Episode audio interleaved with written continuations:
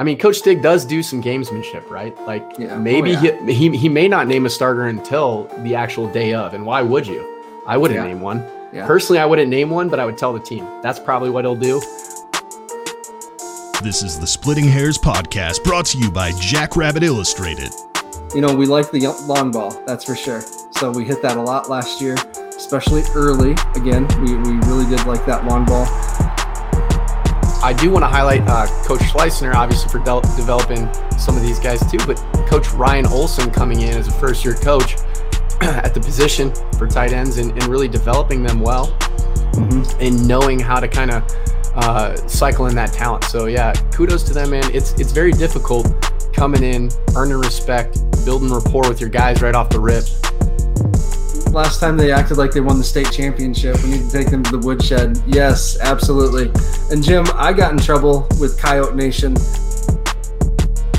Now, here are your hosts, Matt Tollefson and Kyle Sheehan. And welcome back to the Splitting Hairs podcast presented by Jackrabbit Illustrated, as well as our title sponsor, Drake's Place C Store out in Bowdle, South Dakota. Um, Kyle, we didn't get to see you last week. How you doing? Feeling good, man. I was uh, I was kind of down and out. You know, I had caught the caught the thing that was running around here um, across the globe, but you know, I'm, I'm recovered. I feel good, and it's great to uh, be rapidly approaching the season. How you feeling? Good. Yeah, we we had our county fair this week, and the hospital that I work for, I'm part of our marketing team, and so we have just been nonstop fairing all week. Uh, my diet is is derailed, um, but it's coming back tomorrow. It's making a comeback, uh, but those cheese curds were worth it. So They're always Yeah. worth it, man. I miss those Midwestern uh, street dances and fairs. They do it like no other. So uh, that's one of the things I had to sacrifice for a little bit a little bit warmer weather. But you know, I, I like to go back to the Minnesota fair whenever I can. That's like obviously the big one, but. Yeah, definitely. Minnesota, Iowa, uh, you know, the Dirt Fair out in South Dakota. Got to give Oh, yeah. them a shout out. Spent a lot of days there uh, showing cows. So, yeah. Um, so, Kyle, you know, last week we did Jackrabbit superlatives. You know, who's breaking out, who's going to be the offensive MVP, et cetera, et cetera. Game you're most looking forward to. And we're going to dive into s- some things similar to that uh, today we're going to give an offensive breakdown of the Jacks, and then we are looking at uh, the non-conference schedule as well as the conference schedule. And I know you said you've been doing your homework. I have no doubt about that. You're, you always come prepared. Um, so, just any general impressions over the offense here as we get started. You know, in the spring, fairly dynamic. But what are you thinking now? Yeah, you know, I, I kind of like the tightness of the fall season um, with the previous spring season just because a lot of those reps are fresh, still, um, you know, ingrained in the body, right? The guys are to not be too far uh, adrift from, you know, their, their technique, right? Um, and just having it fresh is kind of hopefully going to be able to translate into uh, a sound fall season and, and maybe not as strong of an emphasis on the fundamentals, which obviously you, you reserve fall camp for, but hopefully that's a little bit expedited and, and condensed. Um, I love the production that we had on the ground last year. I think you, me, Ben, especially. Um, I think we love seeing the rock toted by young and up and coming backs, and also a guy like Pierre, who uh, obviously is you never know what could happen. He could hit a home run every time he touches it, um, and then that three-headed monster. Um, but obviously, we'll get into kind of the question mark uh, on the offensive side of the ball, but but a lot of experience entering the fold into that position, um, and then you know go on down the line. But I'm really encouraged. Uh, I really am encouraged at the amount of returners we have on the offensive line. Um, because obviously you went in the trenches with the 605 hogs. Um, but I'm excited to see some some real youthful talent emerge. Um, we talked about it last year. We had a really really young roster, kind of mixed with some some really sound uh, leadership. So it'll be interesting to see how it unfolds. Mm-hmm. Well, let's go down just really quick some general stats for this offensive unit. Okay. So last spring, they averaged 29.2 points per game, nearly 30 points a game. Uh, that's pretty outstanding in the Valley to be able to do that. You know, you saw it in the playoffs going up against some different teams from other conferences. They were still able to score. Um, so that's, you know, if you can do it in the Valley, you should be able to score against anyone else in the country. Uh, rushing, you know, you mentioned that 231.7 yards per game on the ground. Uh, and there were there was a lot of times where it felt like it could have been more. You know, the first few games of the year, you and I and UND specifically, we weren't running the ball that effectively yet. Um, but after that UND game, it felt like that's when we committed to the run a little more. So um, that could be even greater this fall. We'll see. Um, next up, passing yards you know, with Mark last year um, being a new starter, you know, some some games a true freshman, some games were good, some games were were not as good, um, but we still 171.4 yards per game, um, 7.9 uh, average per pass, and then 13.8 average per catch. You know, we like the long ball, that's for sure. So we hit that a lot last year, especially early. Again, we we really did like that long ball. Um, and that's our offensive st- statistically. You know, we did a good job of protecting the quarterback uh, last year, did a good job of, of limiting turnovers. So that's where we're at now. Um, you two mentioned just a little bit, you know, about about the youth and building on that, but you also mentioned that big question mark. Let's start there. Yeah, yeah. I mean, obviously, Mark came in and kind of turned a lot of heads. Uh, obviously, due to got some guys who were already, you know, on the squad having to take some time off due to COVID and just missing those reps. Um, but he really took the reins and kind of took the the nation, or at least at the FCS level, by storm um, with just his grit and his moxie and his savvy and all those, um, you know, intangible words you could use to describe him. But uh, one of the things I like to look at, if you just look at globally, um, in terms of the statistics, the percentage of completion, I like hovering right near the 55, 60% mark. Um, what that's going to, sh- you know, yield, regardless of who's under center, is that, you know, you got guys like tight ends getting open. You're, you're running efficient route schemes throughout the route tree. Um, there's great DB play in the Valley. I mean, mm-hmm. there, there just is. Southern Illinois has guys in the league. Um, UNI consistently has solid corner play. Um, and then you got Illinois State, who has linebackers at the second level and and uh, DBs in in the league as well. So I mean, uh, no matter who you line up against, you're going to be challenged. So I like to see that percentage hovering around that mark. I'd like to see a guy like Chris or uh, Heide come in and and really flirt with that 60% mark, just because that means we're taking care of the ball, we're being efficient in terms of um, making the most of our opportunities. And mm-hmm. then also, uh, you know, that's going to open up the run game and vice versa. The run game is going to open up the pass game. So as far as who, as far as who helms the Jacks going into week one, um, I, I haven't heard them name a starter. Um, I would imagine Coach Stig. I mean, Coach Stig does do some gamesmanship, right? Like yeah. Oh, maybe oh, yeah. he, he he may not name a starter until the actual day of. And why would you? I wouldn't yeah. name one. Yeah. Personally, I wouldn't name one, but I would tell the team. That's probably what he'll do. Yep. Um, I think that's a smart idea. It's a great chess move. Um, yeah. If I had to just guess, uh, I would I would guess that Chris would get the nod just simply because a lot of experience, right? Mm-hmm. A lot of experience. He uh, he bet on the Jacks.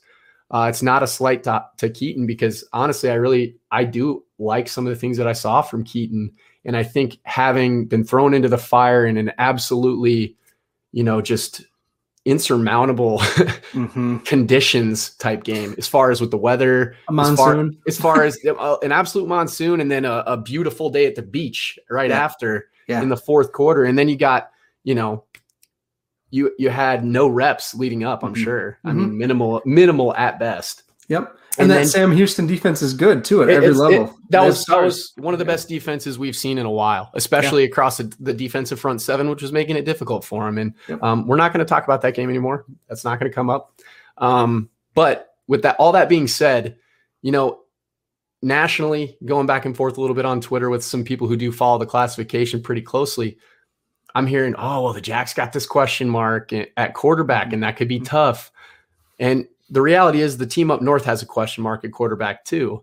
But I think if you look at both situations, the guys coming in to potentially fill that spot as grad transfers have a lot of really sound experience, both at the FBS level and then Chris coming in from a Samford program that's known for developing quarterback talent, right? Mm-hmm. So, mm-hmm. I mean, there's a lot to be encouraged by, regardless of who takes the reps under center uh, for that game one.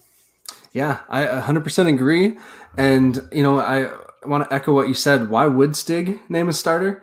Uh, we want Colorado State having to dig through South Florida tape Yep. and Samford tape. Like, uh, you know, we want him watching Keaty, Keaton from two years ago. Like, who knows what it's going to be? Um, you know, in the highlight tapes that we've seen, the highlights of, of practice uh, that Jacks have been posting, Keaton's been throwing a lot of nice long balls too. Like, it, it, you know, the first few weeks, it looked like just it was a lot of Chris's, uh, beautiful deep throws and crossers and things like that.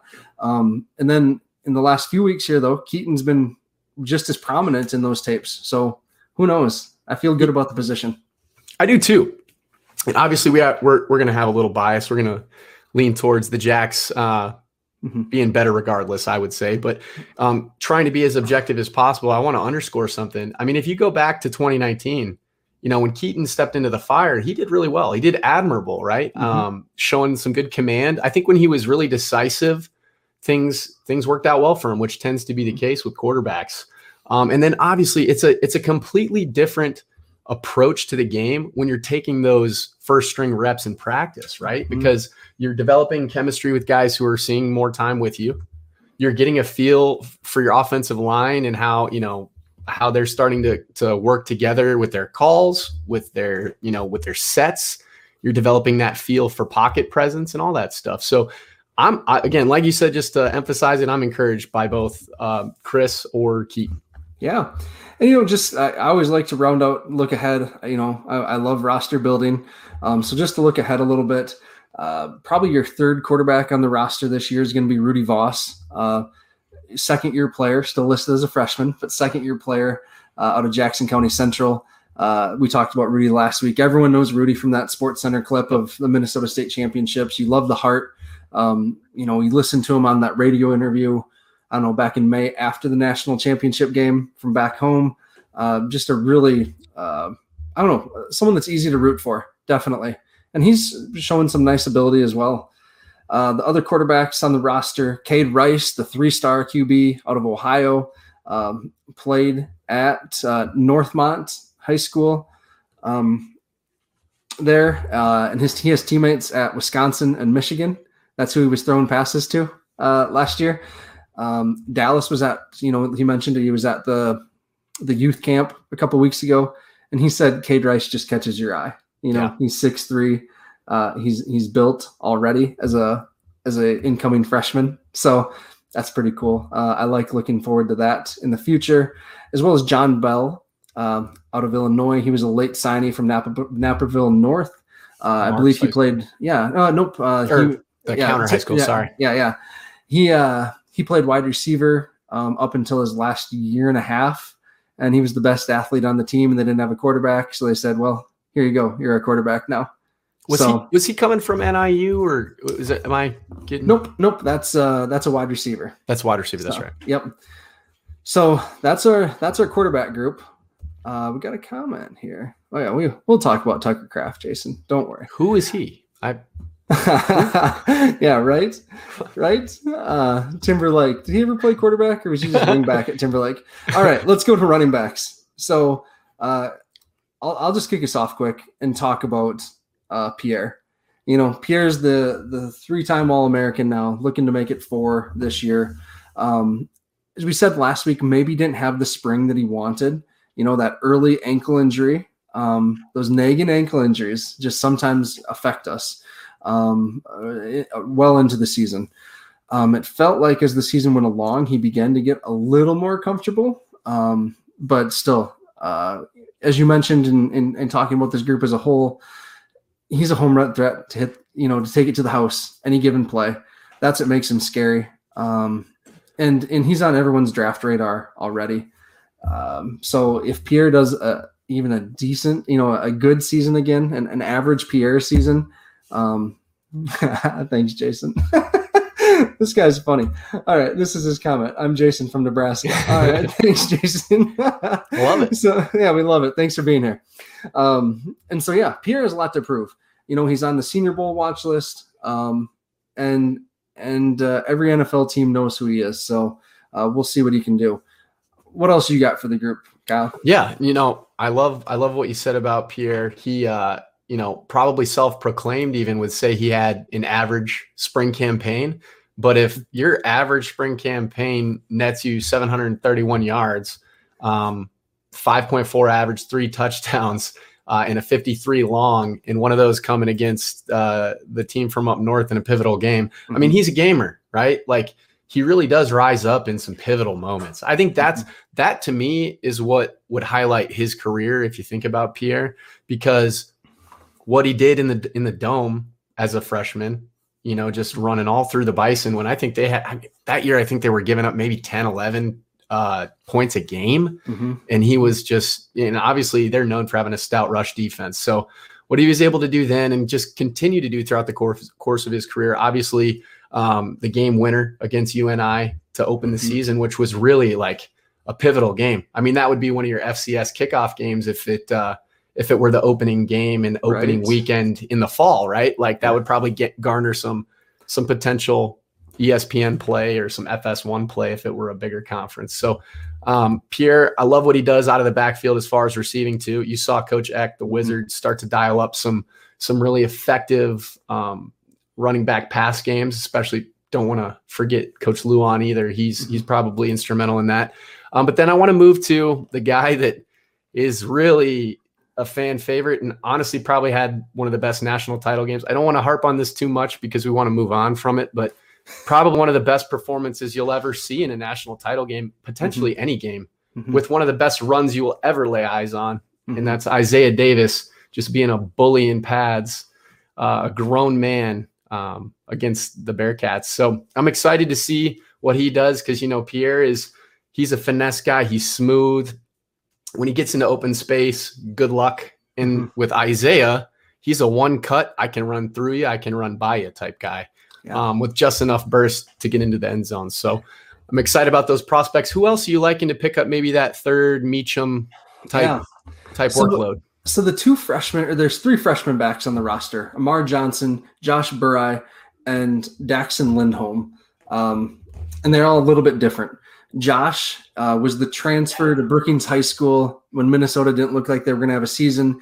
He still wanted that chance to prove himself and earn that D1 scholarship. He bet on himself came to Brookings, and then um, and then he uh, he ended up earning a scholarship to the Jacks, and I believe he had one an offer to UND as well. He's a bigger back. He's a power back. Um, and then Amar Johnson, though, is the three-star prep that had a ton of different offers, um, some MAC offers uh, out of out of St. Louis, I believe. Um, he's a little more finesse, built like Pierre, um, a little more speed. So I don't know. It's going to be interesting. It might depend. I'd, I'd imagine both of them are going to get their four game max. Um, Daxon, from what I've been told, he was an Army commit, and then uh, something got messed up with his paperwork. He wasn't able to go to Army, committed to us. I think he's going to need a year in the weight room potentially. Um, that he just looks a little slighter than than the other two. So we'll see. Um, it's really too bad. We talked about this last week that uh, uh, Jefferson Lee III uh, was injured in the playoffs and you know injury retired because he would have had a prominent role this year. So that was our that was our depth piece, yeah. um, and and so that's just too bad on him. So one thing one thing back on Isaiah this because this just blows my mind. Eight and a half yards per carry. When they signed Isaiah, Isaiah was supposed to be in that Mikey Daniel role that that kind of grinder, um, just short yardage guy, power back, pure power back. I don't think we necessarily saw saw that 85 yard touchdown run being something that was going to be something that he did quite a bit. Like maybe not 85 yards, but 50 plus. You know, mm-hmm. I didn't see that coming with him. So I gotta I gotta give a little nod to a movie that that you and I probably saw when we were younger. Did you ever watch Rookie of the Year, the baseball movie? Yes. yes. Remember when Chet Steadman is telling Rowengartner, "You gotta, it's the have to." It's well, that's literally what what I, I watched that. I mean, embarrassingly, I watched that that highlight run in the Natty probably like 20 times the day it happened maybe who didn't watch it yeah who didn't right and it just looked like you you can never defeat an indomitable will and he mm-hmm. literally on that play he's like i am going to house this yeah. And and that's that type of determination where sometimes guys get in trouble trying to do too much. but he really did trust his skill set. He had the ball high and tight, and he does, Chad. He gets better as games go on, and that's important because your team feeds off that. There, there's those intangible things that you can't put on paper, you don't have stats for, but you just feel the presence, and that momentum is real. Yeah, but Tammy says too. He's a beast. He's exciting exactly. to watch. Does not give up. Excellent. Yeah, very cool. So let's move on. We got to get moving here. Absolutely. we talk about the running backs all day, I think, if we could. Oh, yeah. All right. Wide receivers. Uh, you want to kick it off with this? Sure. I mean, what's not to love about the Janke twins? And then the third aspect of that, you know, obviously the Mad, uh, the Madison uh, connection there with Leighton. Yep. Um, so it's it's re- it's really good to have. Obviously, Jackson, who's Mr. Reliable, can take tops off, go going deep, and really stretch the field. And what I really, really enjoyed, obviously, we, we talked about it in last year's uh, segments of pods, but I think that Jaden really came on strong after, you know, just having a having an off game here and there, um, and really established himself as a go-to for Mark as the season progressed. Um, what I loved about Jaden, Jaden was literally leaving people's jock straps on the field. I mean, he was mm-hmm. taking one jab step and literally getting upfield and and really uh, making the most of his opportunities. So that was really nice to see him emerge. Um, obviously, you got Canyon Canyon Bauer as well, who uh, you know against Southern Illinois had a had a kind of a phantom uh, penalty yeah. negate negate a touchdown for him, which was a bummer to see. But he really started to emerge too as a threat to stretch the field mm-hmm. um, and really kind of be uh, a security blanket when the plays broke down and stuff like that. So I'm really encouraged to see what what happens at the receiver position. And I'll let you talk about the one X factor grad transfer from uh, OSU. What do you think about that? Yeah, right. So he was everyone's everyone. If everyone could have picked like a offensive breakout player, it would have been Landon Wolf, uh, 5'11", 175 from Oklahoma State. Uh, grad transfer, as Kyle mentioned, and it uh, it's funny, you know, a lot of times these FBS transfers, right? Everyone gets like, yes, you get an FBS transfer. And then you look at their stats and it's like, well, they had eight receptions for 100 yards and one touchdown against Penn State once, you know. But this guy, this guy's balled out. You know, he's had over 800 yards at Oklahoma State, uh, a great punt returner, very good kick returner, just a good specialist. Um, and he was he was in camp or in on campus in January but he wasn't able to play because he had played in the fall for Oklahoma State. Um, and he was uh, just people would rave about him. You know, I'd talk to talk to coaches, uh, talk to you know some players, parents of players, and they're like, "Hey, what do you know about this Landon Wolf?" Like my kid's telling me all about Landon Wolf, mm-hmm. and and, uh, and so I'm just excited about him. Uh, I, I, don't know, I, a third receiver, um, a, a very reliable, um, mature receiver, I think can can really eat in this offense. Yeah. Um, especially with teams queuing up to stop Pierre yeah. and Isaiah. So, yeah.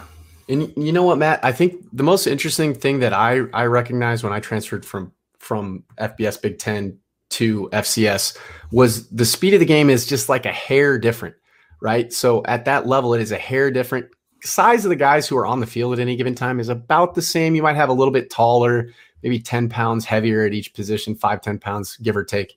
But that speed of the game, he has been exposed to for the mm-hmm. majority of his career is really going to pay dividends for him. Um, not having that overwhelm and really not the no moment being too big, which is what was so great for us to have achieved the success we did in the spring and get mm-hmm. to the pinnacle because guys are not overwhelmed. That we've been in that air for you know what what is it since 2016? Yeah. We've made the semis, quarters, second round in 19, but that was kind of an anomaly due to injury. Yep. But we've been there, right? So all the guys they don't have that overwhelm. Then you sprinkle in the mix a guy from the Big 12 who's done it and been there. Um, I think that's just going to raise the level of play at that position group as a whole. Yeah. And one thing I thought was cool about Landon is that throughout the season, you'd see him on the sideline just going crazy too, cheering on his teammates. You know, a guy yeah. that had just shown up in January, being that invested in in his friend's successes when he was having to sit out.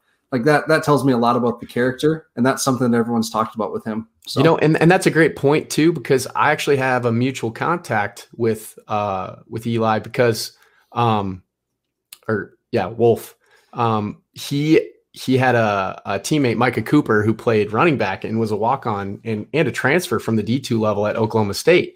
And he showed up and was behind me at the national championship game, oh. which is a testament because, you know, he's not even playing. Yeah. And I mean, Micah lives, he lives in Texas, um, or did at the time um, when, I, when he was my client, but just to see him show up and be supportive, obviously that, that goes a long way for, for mm-hmm. for showing the type of teammate he was or yeah. is. Very cool. So let's go through just a couple more of the guys that that will contribute this year, and then talk about the freshmen quick.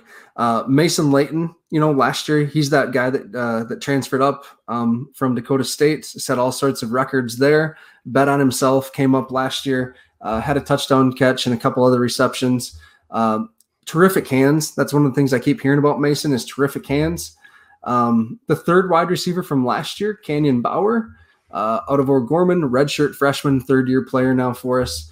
Uh, coaches are really high on his growth. Um, he's someone that Schleissner singled out during the wide receiver video um, as someone who's really taken a big step forward from the spring. So that's promising because uh, because he still did some nice things in the spring as well. Um, he's a good run blocker as well. That's one thing I'd like to like to point out about Canyon. Um, and then you get into a bunch of younger dudes that that really haven't we haven't got a chance to see yet. So um, AJ Coons is again someone that I mentioned this last week as a potential breakout candidate. Someone told me that he is uh, Jason Snyder 2.0, which is a heck of a compliment. So if that's true, we are we are in business. Because uh, if it wasn't for Jake Wieneke, Jason Snyder might be the best Division One wide receiver we've had. Oh, indeed. I mean, he, well, okay, Cade Johnson, eh, Cade, eh, oh, yeah. boundary wide receiver. There we go. Yeah, boundary for sure, and a similar body type wide receiver yeah. to, to, Jake for sure. That yeah. that prototypical type um, build, and you know, I I I personally think Jason could still have had a next level career if he didn't want to pursue the the, the pharmacy route. So I mean, he I mean he was a very smart. It, it kind of a bummer to have you know anything yeah, right? at your fingertips, like all options, right? But uh, no, Schneider, Schneider was actually my teammate, so it was great to. Mm-hmm. It's always great to hear a reference about Schneider. Um, I am really excited to see what Canyon does. You know, I, I personally um, did obviously didn't play in in my home state, so it's always cool to see guys who played in their home state stay in their home state and get to see what they do with their ability and their opportunities. Mm-hmm. Mm-hmm. Yeah, some other guys on the roster that we're just looking at here. Uh, Devin Cole Jr. is the converted quarterback out of Florida. That's uh, you know more of a slot guy, 5'9", 165. Schleissner also mentioned him in his video. Uh, and then some younger guys, Nate Sullivan Jr., uh, same high school as Cade, Bellevue West, uh, playmakers in purple there. Uh, Michael Paulson, Angel Johnson, Graham Goring, Tyler Feldkamp is the is the big recruit out of Roosevelt, Roosevelt. there. Yep. And then the one that you mentioned was Patrick Hoffman. Uh, this is the he played safety at Northern Illinois last year. This is Mark's teammate from high school, um, and he ended up here and he's playing wide receiver for us. So still four years of eligibility, five years really, because last year didn't count. So mm-hmm. um, who knows? He, he, had a nice prep career with Mark. Obviously earned a spot at Northern Illinois. Um, we'll see what we have there. So love love seeing the connection of former teammates that trust guys wanting to leave places that may have not been the right fit for them um, and coming in and in uh, donning the blue and yellow. That's going to be exciting to see what we do with him. Um, I want to shout out the coaches because we've really, um, really staked a flag in in Florida in the Sunshine Territory down south there. So I think that that's going to really pay dividends um, on both sides of the ball as we start to see um, guys committing to the Jacks. Hmm. Mm-hmm. All right. So last year, if we think about it, right, our, we've gone over the tight end, or we've gone over the wide receivers, the running backs, quarterbacks. They scored a, more, a majority of our touchdowns last year, right? Um, so we have to recognize our second sponsor due to Touchdown Tuesday, uh, Jackrabbit Central, the bookstore, right on campus or downtown or at the stadium. Be sure you stop there, pick up all your Jacks apparel, your Jack swag. Uh, we mentioned it last week. They go above and beyond in service. Um, so if you need something specially shipped, give them a call, let them know, talk to them. They are great to work with. Um, and we are excited to be partnered with the bookstore uh, or Jackrabbit Central, excuse me. Um, with Jacksonville Illustrated. So uh, thank you again for your sponsorship. We appreciate it. And thank you for literally going the extra mile when uh, the caravan made its way down to Frisco. Um, the customer support staff at the book at Jackrabbit Central offered to bring the merch because I ordered the wrong size. Um, technology Sweet. is tough. So uh, love that service. Guys, go pick up some swag, especially for the uh, upcoming game against uh, against the Rams. Yes. All right, and get that ordered because that's not too far away. Yes, sir. All right, the tight end group. Uh, Kyle, this is your this is your these are your boys. Thank so you. tell us about the tight end group, man. Much appreciated. Um, I mean, we have we have I mean, we have a bounty of riches right now.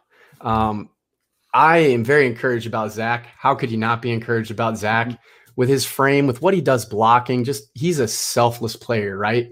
Um, and the next guy who's breaking every record that he could break in the weight room, right? I, I don't yeah. want to gloss over Zach. He did. He was, came up pivotal in so many moments last year. UNI and then the national championship also um, with a huge play late in the game to to kind of keep us in it. Um, but I am so hyped to see what Tucker does on the field this year, man. What he's done in the weight room, he's taken it so seriously. Um, but he's obviously taking care of his body really well as also at the same time uh, breaking the power clean record. I don't know if it's a team, if he even, I think he might have the team record for power clean, not just mm-hmm. a position. I know he has, uh, was it the squat record too? Yep. Yep. Has a squat record as well, power clean and squat record. You're talking about pure power right there. Mm-hmm. you're talking about a guy who's got to move the bar a great distance because he's what six five, six four, yeah. yep. something like that. Again, you talked about it. A kid from a very small school who had to do a lot of things with the ball, um, and then that just only enhanced his ceiling of athleticism. You saw him do some really nice things. Fourth and one play, he gets the first down. He's got four to four to five yards under his belt as a rusher. Mm-hmm. Um, he started to emerge late. The SIU game had some pivotal receptions. Um, I'm really encouraged about those two. And then your Swiss Army knife, Mark Mor- Mike Morgan, personally, yeah. I love because um, that was more in my skill set, even less uh, pass catching ability than Mike has. I mm-hmm. had so seeing a guy, you know, get his opportunities, make one-handed snags like he did last year, um, incredible yeah. catches, and uh, seeing what he does selflessly, trying to be an extension of you know the offensive line in the run game is really nice as well. Um, so man, we got a bevy of riches there, and I hope we use them. Yeah, it's really interesting, you know, with with Zach and um, and Tucker specifically. You know, those two, uh, both are excellent blocking tight ends. You know, Zach really does function as an extra offensive lineman, except he can catch and run. You know, afterwards. Um, but I mean, there was just complete times where he cleared out the defensive end. You know, um, on his own, like and, and folded and the whole line down a yeah, lot of times yeah. too. Yeah, and that just you know allows your tackle or whoever to get up to that second level clean. Uh, you know, just create these huge creases for everyone to, to for these backs to run through. So, you know, with with Tucker, um, the one thing I emphasized last week is that after he got hurt against UNI, Stig had said how that affected the offense because they had created plays for him. Like a whole section of the playbook was for him to be utilized as a weapon. So uh, I'm looking forward to that. You know, you mentioned Mike Morgan. Um, like I, I was so impressed with him last year, and the fact that he's played so many different positions in his time at Brookings. Um, that kid's going to have a good understanding of the offense. Uh, just because again he's been a running back, an H back, a tight end. Now he's listed as an H back tight end or a fullback tight end. So um, like I'm just encouraged by him. Um, he's someone that carried the ball a lot in high school in Illinois. Uh, he was a huge running back there um, that, that did big things. So we'll see on that. Um, Skylar Kavanaugh now. It feels like Skylar Kavanaugh has been here forever. Um, but he was a true freshman in Goddard's last year and kind of functioned as our second receiving tight end. Cal Hart was our blocking tight end that year. Um, and Skylar's done some nice things too. He played quite a bit last year with some of the injuries that happened at the tight end position. So we'll see what happens. We'll see what happens there. Um, it would have been nice to have Blake Coons. We mentioned yep. that last week. Uh, Blake just you know some of those routes up the seam. Uh, I'll forever remember his re- touchdown reception against Kennesaw State in the yep. in the muck. Um, so I'm grateful for his time on the team. Uh, hope he is at peace with his decision and and uh, you know his body can heal and all that good stuff. So yeah, yeah he he was really enjoyable to watch. Um, and I'm I'm I'm really encouraged that Skylar's had the endurance to kind of stick it out and continue to to hunker down and just try to improve and do what he can. excuse me, uh, with each you know passing year that he that he still uh, puts on the pads, and I think um, that's a testament to his resolve. Um, it's a testament to the coaches understanding what guys to use for various skill sets, when to spell certain certain players, um, and then I do want to highlight uh, Coach Schleisner, obviously for de- developing some of these guys too, but Coach Ryan Olson coming in as a first year coach at the position for tight ends and, and really developing them well mm-hmm. and knowing how to kind of uh, cycle in that talent. So yeah, kudos to them, man. It's it's very difficult coming in, earning respect, building rapport with your guys right off the rip, um, and then obviously playing for for the whole shebang. So yeah, um, a lot a lot to be encouraged about every group we've talked about so far. Yeah, just a couple guys, younger guys to mention on this tight end group. Uh, Caleb Schaff is a junior. He'll be looking to get on the travel roster this year. Um, you know, when I've been around practice Caleb has tremendous hands, like just ridiculous, ridiculous hands. So I'm not sure what's missing there. That's that's not getting him on the field. Um, but you know, we'll we'll see if he can put it together and make the travel roster this year. Uh, Let's go ahead know, and dominate special teams, guys. Yeah, if you're not right. on the travel, if you're not on the travel roster, man, be be the ultimate starter on special teams. Do whatever you can to start ingratiating yourself in play so that you can mm-hmm. get more play. Mm-hmm. It's just simple arithmetic. Yep. Second year player, Wyatt Seagren is huge. Another huge body, 6'7, 245. And then our true freshman, Reese Burkhardt, his sister Peyton plays on the basketball team. Reese is 6'8, 235. Uh, he was from Aberdeen Central and played offensive tackle his last year because they needed offensive linemen. Uh, but the year before, he was an all state tight end. And then Reagan Bolwig, um, 6'3, 220 out of Pierre, the powerhouse program in Pierre now. He's probably more of an H-back Mike Morgan type, um, but tough as nails from from what I've seen about him. He was the one that had like that all South Dakota graduation picture. You know, I think there was mounts, or no, ah. not graduation, signing day picture. There was mounts all behind him and like oh, a buffalo cool. pelt and like it was perfect. Oh, so, yeah, I remember that. Yeah. Hey, hey, when you go about six eight, two plus, I got a feeling your hand might be touching the ground as a as a tackle there before long, but but we'll see how things shake out. Yeah, yeah. All right, let's move to the 605 Hogs. This group uh, returns all five starters, you know, from left to right. Uh, Aaron Johnson, Mason McCormick, Wes Genant, Egan Lickus, and uh, Green Garrett Greenfield. Japers, almost forgot the All American. you know, the, the four, the four, Aaron Johnson, Wes, Mason, and Garrett get a ton of accolades as they should. Um, Egan Lickus, though, has been in and out of the lineup, a starter for four plus years. This will be his fifth year, essentially, um, really contributing to the offensive line. And he's someone that just doesn't get recognized at all.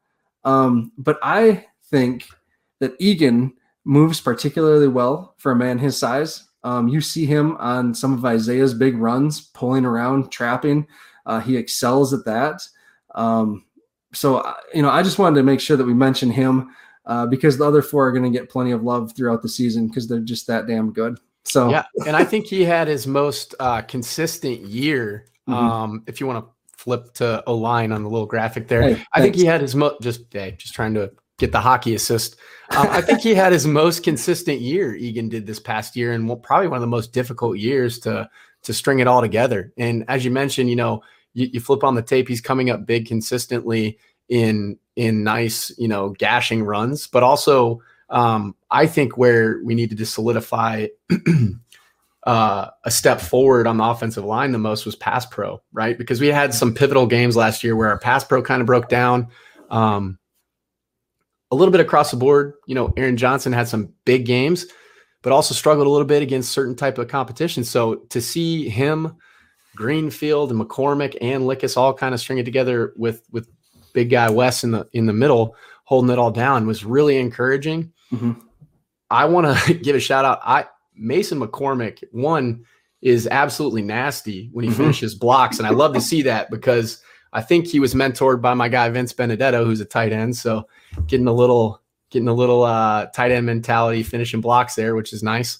Um, but he is a giant. Like I didn't Mhm. realize it's it's hard to tell how big they are when, until you see him in person, obviously. But um, I thought he was about six three and a half, maybe. He goes six four, flirting with six five. When I saw him in in Frisco, he's a giant human.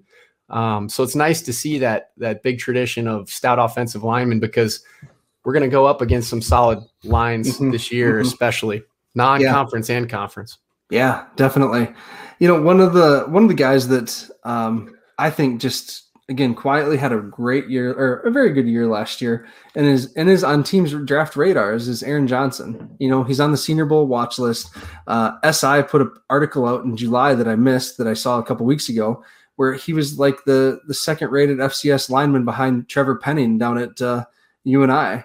And I know there's the the cat up in NDSU and the and the guard um, up at UND. So there's a lot of good offensive linemen. Furcron out at Southern Illinois. Yep. So there's you know five, six offensive linemen that that either going to be drafted or priority free agents in the Valley this year. That's pretty It- cool. it, it's it's really cool, especially with the success that we've had at the O line position. You know, cracking rosters, getting drafted um, in recent memory. Obviously, with the school up north, UNI, um, with Spencer Brown. You know, you have a tradition starting to develop, right? And what I love about Aaron is his upside Mhm. in the fact that there were some games that he did have early in his career that were sub, you know, subpar to his own standard, even, but that he did he just bounced back, right? You got to flush that stuff because we've all we've all had games where we were just like, what the hell was I thinking? Yeah. And uh, and you know, I love that because that just shows resilience in in in this life and in this game. If you don't have that, you're not going to be able to take a step forward. So I want to see them take a step forward this year because they're going to have to with essentially a new quarterback under center. I know Keaton's played, but he didn't start last year. Mhm. So I mean, it's going to be really exciting to see because this is the unit. This is the year that we have to maintain that momentum and even build on it. Yep. Hey, let's just take a break from O line really quick and go back. Uh, Terry's asked this question, and so I want to make sure we get to it. So, looking at the wide receiver group, is it best to be an all around wide receiver, or is it okay to specialize in a certain area? And for us, the Jacks have just had really good blocking wide receivers for a long time. Like I, it, it doesn't matter who the coach was, if it was uh, Arnheim or now Schleisner or before him uh, Josh Davis. You know those those wide receivers have always blocked, and maybe it's because Stig emphasizes running the ball, and uh, you know we want to be a physical team. Um, I, I our, our guys just do it. I, I don't know. Um, Kyle, any insight from being in the huddle and practices and stuff? What is it? What does it look like? One, that's a really good question. I appreciate that question. Um, I think that first and foremost, when you put on the pads, th- this is just, of course, just my philosophy. You're a football player first. Hmm. You got to be a football player first because I think that really will allow you to maximize whatever your skill set's going to be. What I was encouraged in seeing is as we kind of transition from early in the year to to you know trying to hit that deep ball a lot, UND being a game where we took a lot of opportunities at that specifically to then running the ball a lot. Southern Illinois, I don't really think we took many shots after the first couple Mhm. drives. Um, that shows, all right, how can you respond to the flow of the game? And then how can you respond to the kind of the complexion of your offensive strategy as the season progresses, right? So to kind of put a bow on on my answer to that, I would say one, you got to know your own skill set.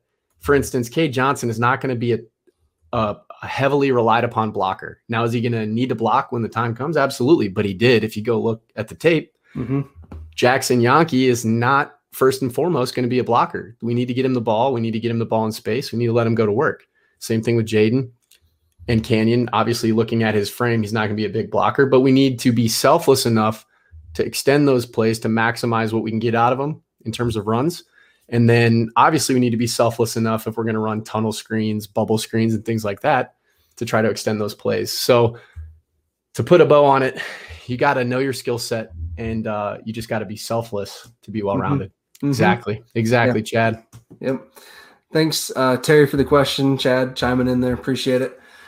Uh, All right. So now that we've talked about the starting offensive line, uh, let's let's talk about the depth. And this was my area of concern uh, with the news that Bo Donald isn't going to be ready for the start of the season, and and uh, uh, Vibert is not either. Um, Ethan Vibert or not Ethan Vibert, sorry. Uh, Evan Evan Burnson, jeepers.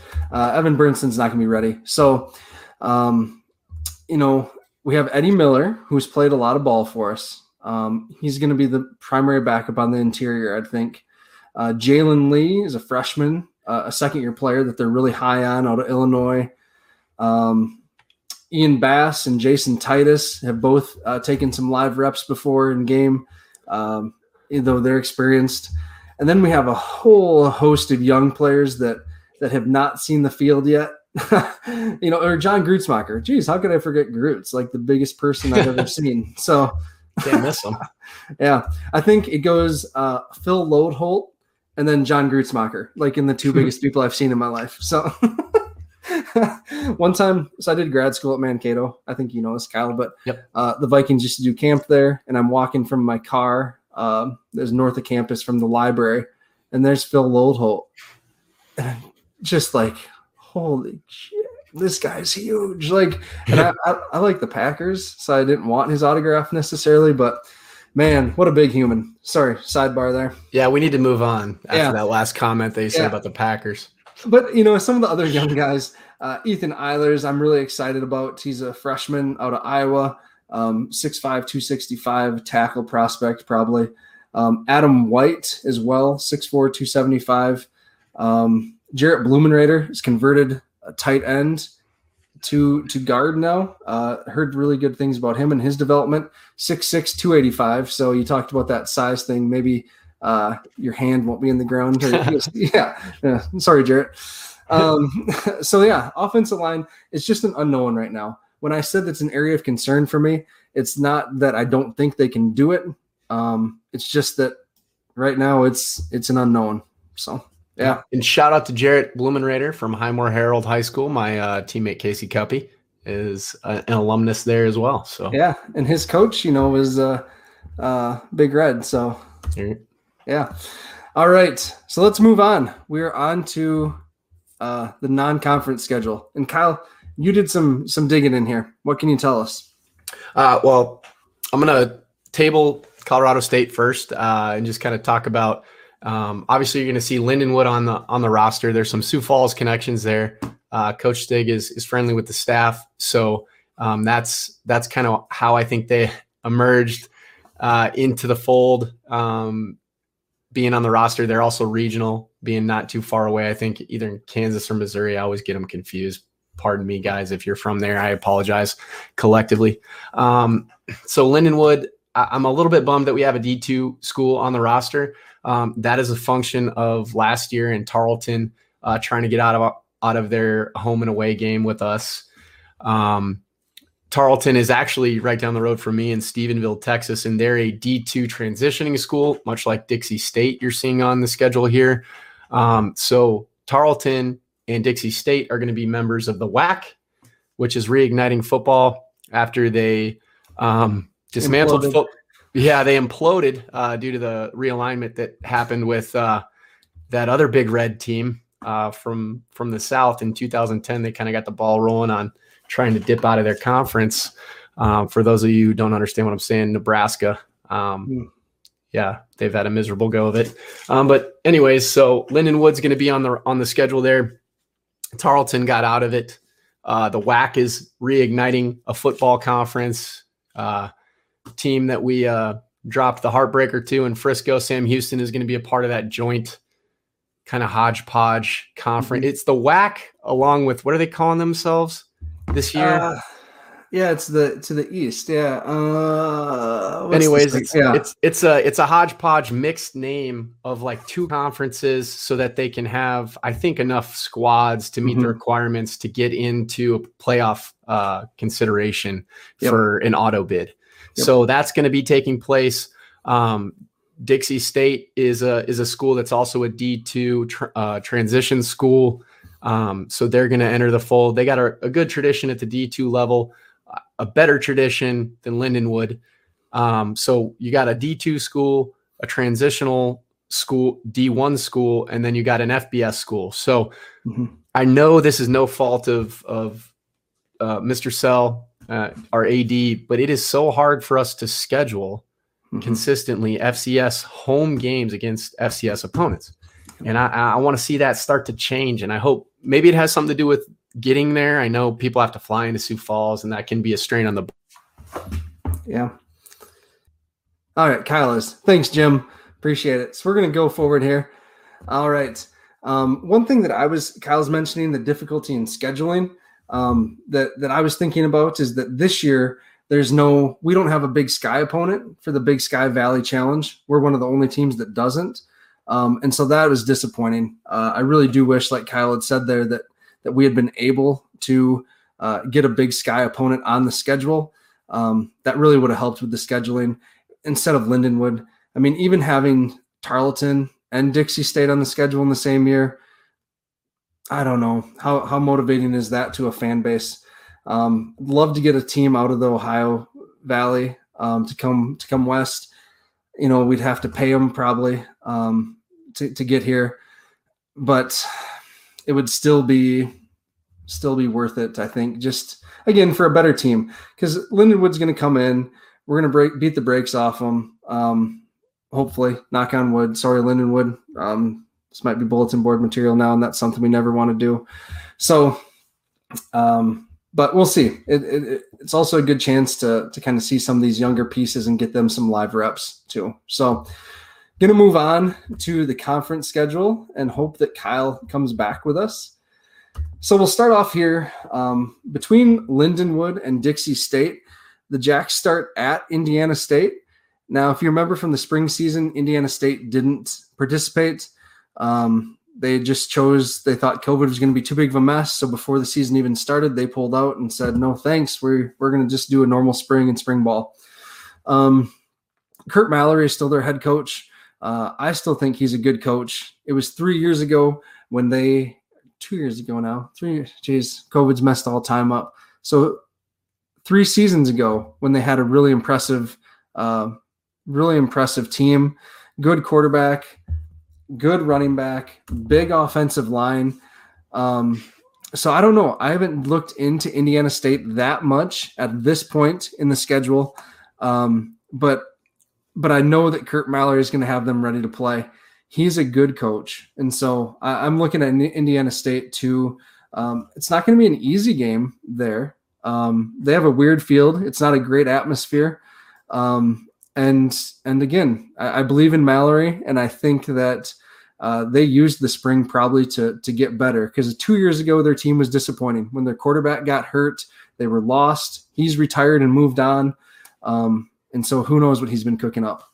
Kyle, welcome back. Yeah. Uh, my closing thoughts on the non-conference schedule were just that I wish that echoing what you had said that we had had a, a a game in the Big Sky Valley Challenge. We don't this year. We're one of the only Valley teams that doesn't, and I wish we did. That would have been a, a better option than either uh, Tarleton or Lindenwood, in my opinion. Certainly, and to just touch on it, obviously, don't want to put any false uh, sense of urgency or or any undue pressure on on on anything here. But when you play a D two school, it makes that FBS game so much more valuable Mhm. um, in terms of playoff consideration. Now, being in the Valley, just our conference schedule alone is gonna is gonna help us there, kind of offset that. But um, yeah, that's only the the only really, I guess, uh, thorn in the side as far as all that goes. Um, and then to your point about Indiana State, you know, we haven't played them in a minute. Um, I, I guarantee you they've used the the spring to get better. And then to give you a little love, obviously Robert Tonyan playing for the Packers there. Dominic Gaffney too. That's right. They've had no shortage of talent uh, come through that program. And, you know, NDSU hasn't lost a lot of games, but going back to even 20, Mhm. 2012, 2013 ish, I can't remember when it was, they dropped one to Indiana State. Um, so that's always one you're going to need to look at. Uh, I don't know if you talked about SIU, but Nope, haven't yet. We're just Yep. moving on. Yep.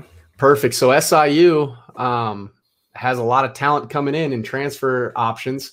I believe they added a running back from Western Carolina as a grad transfer who's uh, got some ability. And then obviously, um, did Stone Labanowitz move on? Have we? So Stone's going to be their starter and Baker's their second. It sounds like. That's interesting. Yeah, they're Um, going with Stone. So Stone Stone's been able to to get a lot done for him. Obviously, uh, contributing to a win against UMass, doing what he did last year, kind of having some yips here and there, um, especially against our our game down there. But that's going to be a pivotal game. That obviously it's hard to beat a team a lot, and we've beaten them a lot, um, and we've beaten them handedly a lot. But then now they're going to have more angles of attack. That's just how it goes. So. mhm. Um, you know, it's going to be really, really interesting. And I would agree, Kurt. I can't imagine a time when the Valley has been stronger and deeper, top to bottom. Mm-hmm, mm-hmm. One thing about SIU that I've been thinking about as well is that in their game against Brookings, they in Brookings for the playoffs, they were without a number of starters along the defensive line, and those young players played pretty darn well. Um, you know, they they were disruptive against our rushing attack. Um, they just ran out of juice uh, along that defensive line. But if they get back those those starters, I believe Chucky Sullivan, uh, one of their big defensive tackles, moved on, transferred. Uh, the Maddox brothers, the twins, they transferred out. But then Southern Illinois brought in like three different transferred defensive backs. Plus, they still have James Caesar uh, and Quay Brown, two two players that are on NFL watch lists. Quay So, Brown is a handful, Yeah, and yeah, he makes timely plays. So yep. they're going to be tough. I mean, and you know, I don't know if you want to move on, but moving on to WIU right after that, Mhm. you know, that could be uh, an instance that you want to look at not having a, a hangover game Yep. because SIU is going to be really tough. Um, hopefully, we can fly to, to Illinois for the WIU game. I don't know how that's going to go. Typically, historically, we've bust and it's been a nightmare. Yep. Um, it's just a really tough place to get into. A lot like you know, way way more difficult to get into even than Sioux Falls and get to Brookings. But Yep. um, that's a nightmare. So hopefully that doesn't happen. And their offense too is weird. You know that spread, that speed spread offense, whatever it is.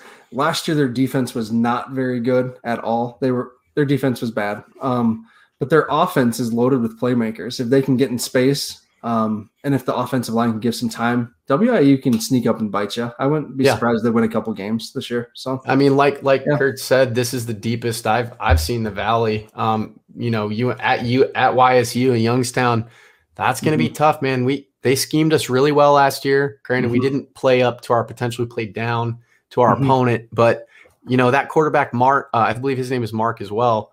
Can't fully remember his last name, but you know, obviously all world at Yeah. at uh, in Ohio as a prep kid, and so if he can string it together and not turn the ball over as much, you know, they're going to be they're going to be a difficult test as well. Yeah, Mark Waid, right? Is his, Mark his Waid, name, I right. believe.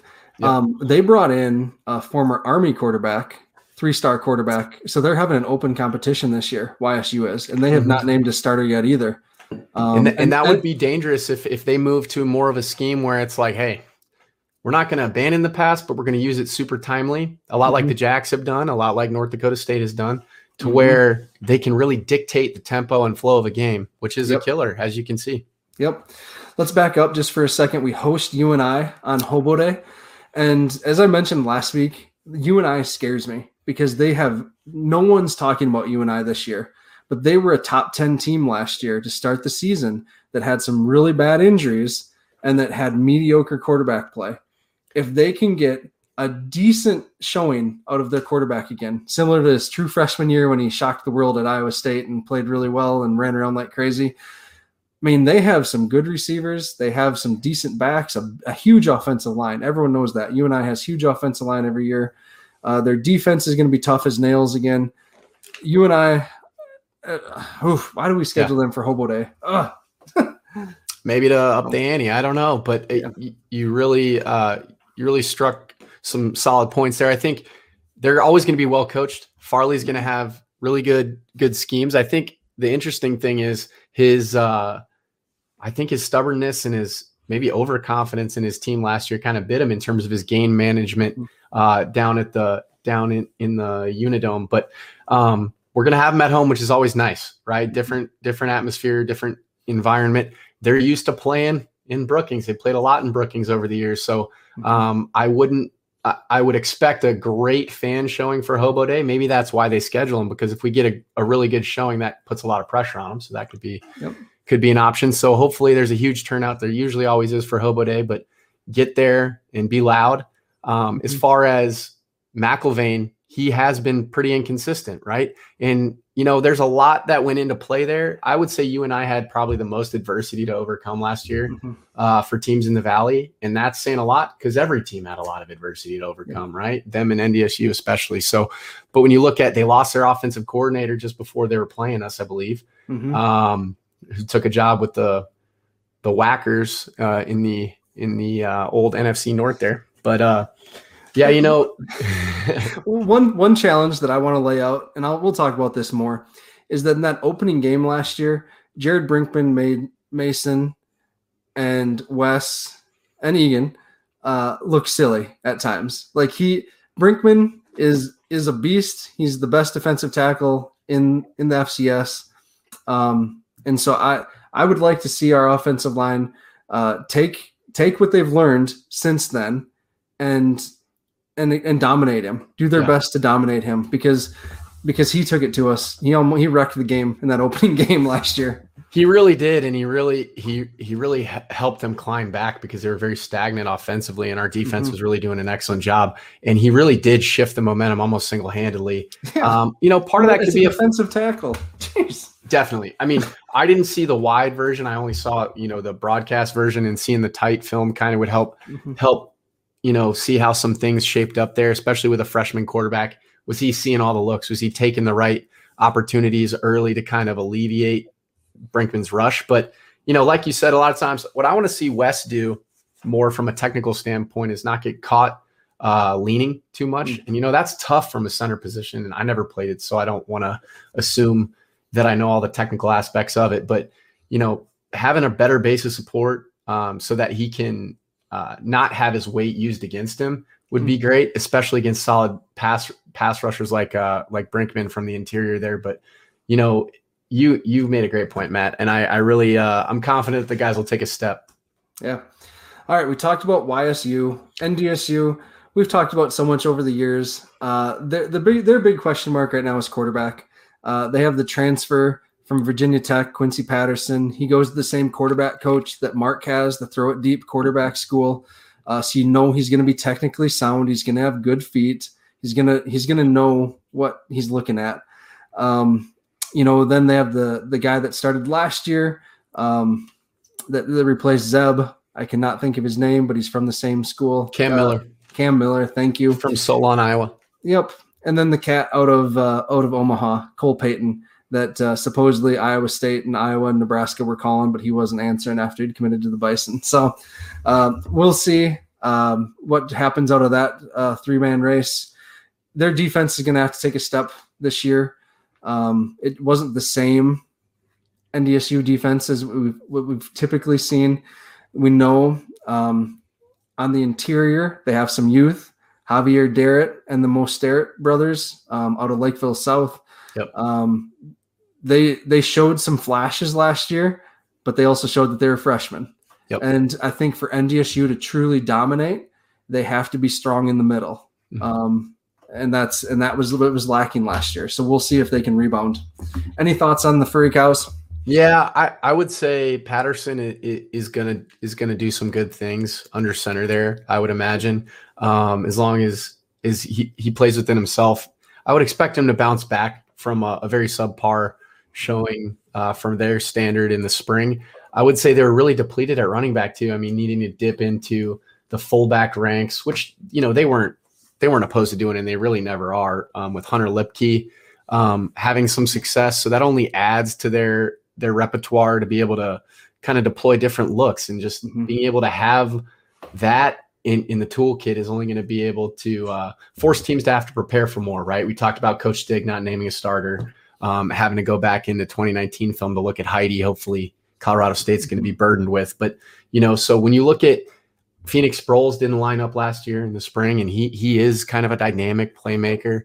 Um, so having that for Patterson, and then you know Christian Watson is, in my opinion, the most intriguing potential pro prospect in the Missouri Valley uh, from a team other than the Jacks.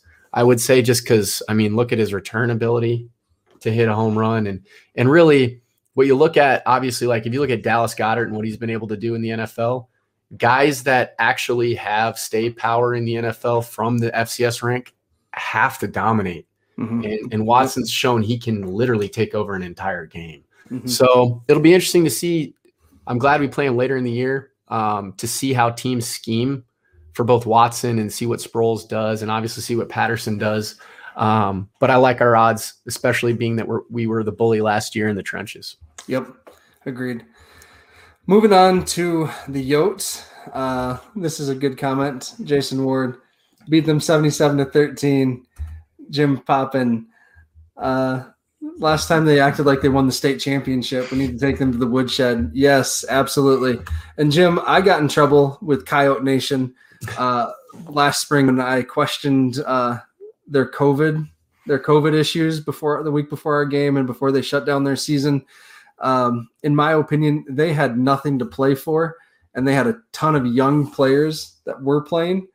Um, I'm guessing that that he didn't want to get those players uh, abused in that manner. That was going to happen down there or in Brookings last year. So that's my conspiracy theory for the day. Uh, any thoughts, Kyle? Um, I, you know, I USD. I will say, um, Jack Cochrane is a good middle linebacker. I really like his play. Um, and then what I saw out of their freshman quarterback um, last year, he can really sling the ball. Um, I don't want to be dis- disrespectful to him. They have playmakers on the outside. They have a good quarterback. Um, it, their issues continue to be in the trenches. Can they get average offensive line play, and can they start building some depth on, along the defensive line? Those are their two biggest questions. So. Those are the two biggest questions, and I think those are the two biggest limitations that they've had mm-hmm. since they've transitioned to the classification. Because if you look at it, I mean, they've had talent. Uh, they've had Chase at the wide receiver position, who is a really good player. Um, they've had some good tight end play. They've had Chris Streveler, right? Mm-hmm. I mean, Chris Streveler never seemed to rise fully to the occasion when he was playing the Jacks, but he still did put up points and enough to win if he got help and assistance from the defensive side of the ball in the offensive line. You know, I mean, so really in the trenches, in get folks listening, you start to see this trend emerge. Where's the game won? You can have all the skill talent in the world, but if you can't protect the quarterback, you can't rush the passer, it's null and void. It doesn't matter. Um, so, I mean, I'm really excited about what the Jacks have done. And obviously, I think we have one of the best offensive line coaches, defensive line coaches uh, in the country as well. So, mm-hmm. Mm-hmm. seeing what we've been able to historically do to USD, I hope we take the game as just another game and play to our potential because we should take them to the woodshed this year.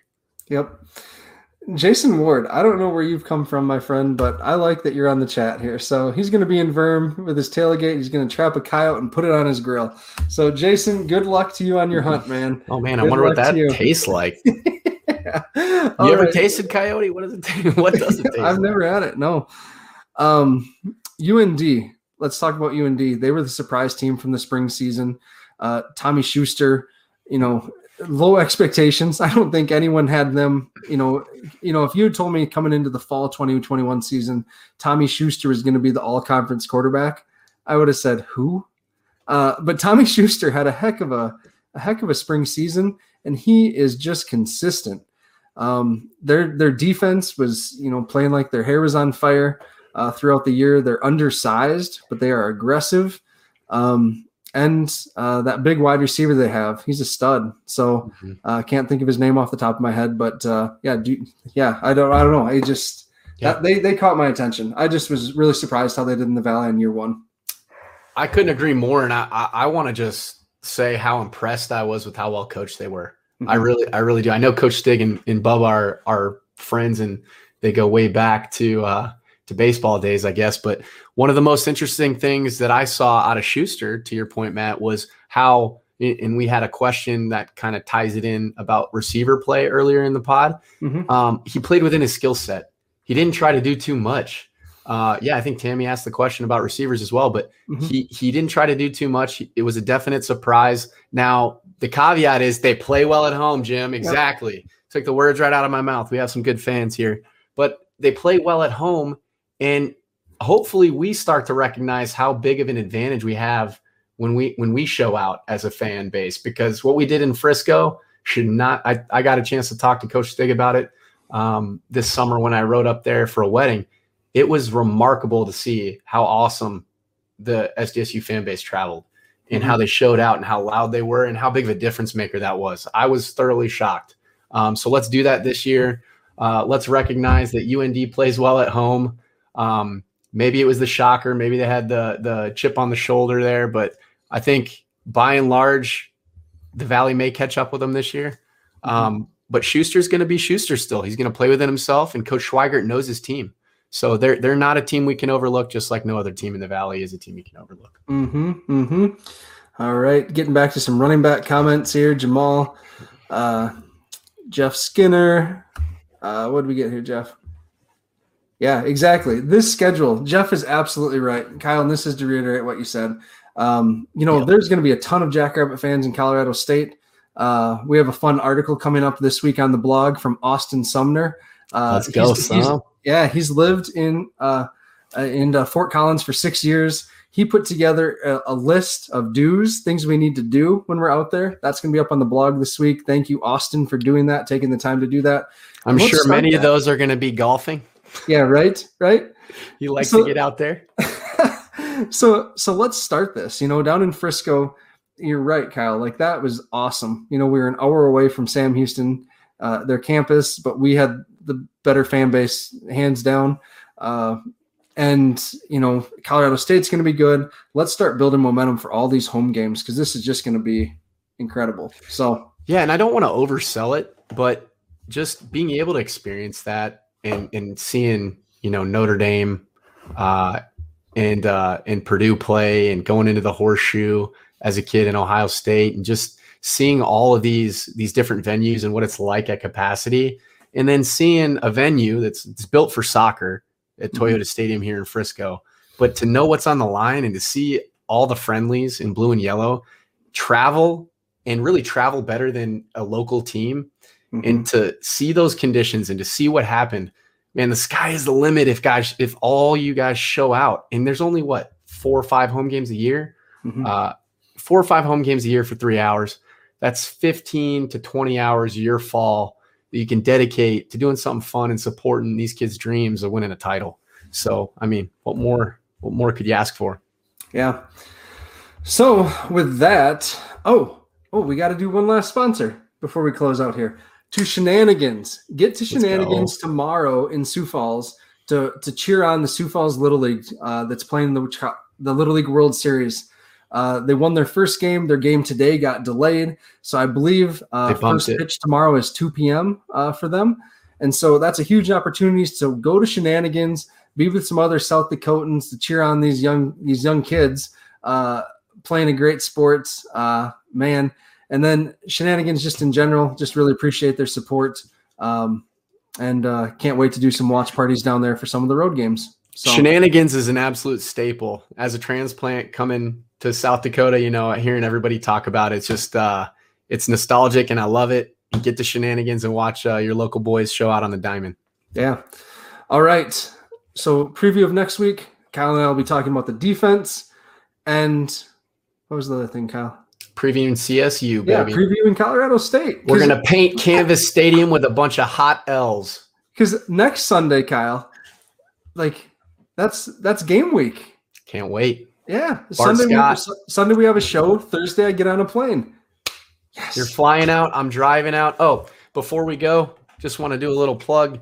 We have. Uh, I'll be traveling with Where we get some of these nice Jackrabbit illustrated splitting hairs Yetis. If you would like one, there's a limited supply. I'll be traveling with those, so you can pick them up um, to support the pod. And uh, we're doing a little test run with merch here. Um, we're looking at if if people would like clothes that's Jackrabbit Illustrated branded. We're probably going to start there, but we would like to eventually uh, potentially partner uh, and license the Jackrabbit logo. So to do so, we'll probably be putting out feelers with some polls on Twitter. Um, if, so if you're on Twitter, you are interested, please weigh in there so we can kind of do uh, a, a, dry run of what the interest would be for merch because it's hard. You know, we're just we're doing this as a hobby, but we appreciate all the support from our sponsors, and we'd love to give you guys some merch if, if you're interested. Yep.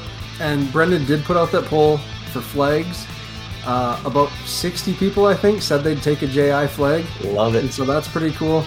Um, so we'll let you know some more details on that as as they become available. So thank you for this for the support to everyone. Can't wait to see you and meet you in Colorado State, uh, in Fort Collins for Colorado State. Uh, with that, go big, go blue. Go Jacks. Go Jacks. This has been the Splitting Hairs podcast. Remember to like and subscribe as well as follow Jackrabbit Illustrated on Facebook and Twitter.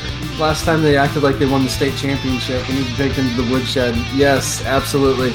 And Jim, I got in trouble with Coyote Nation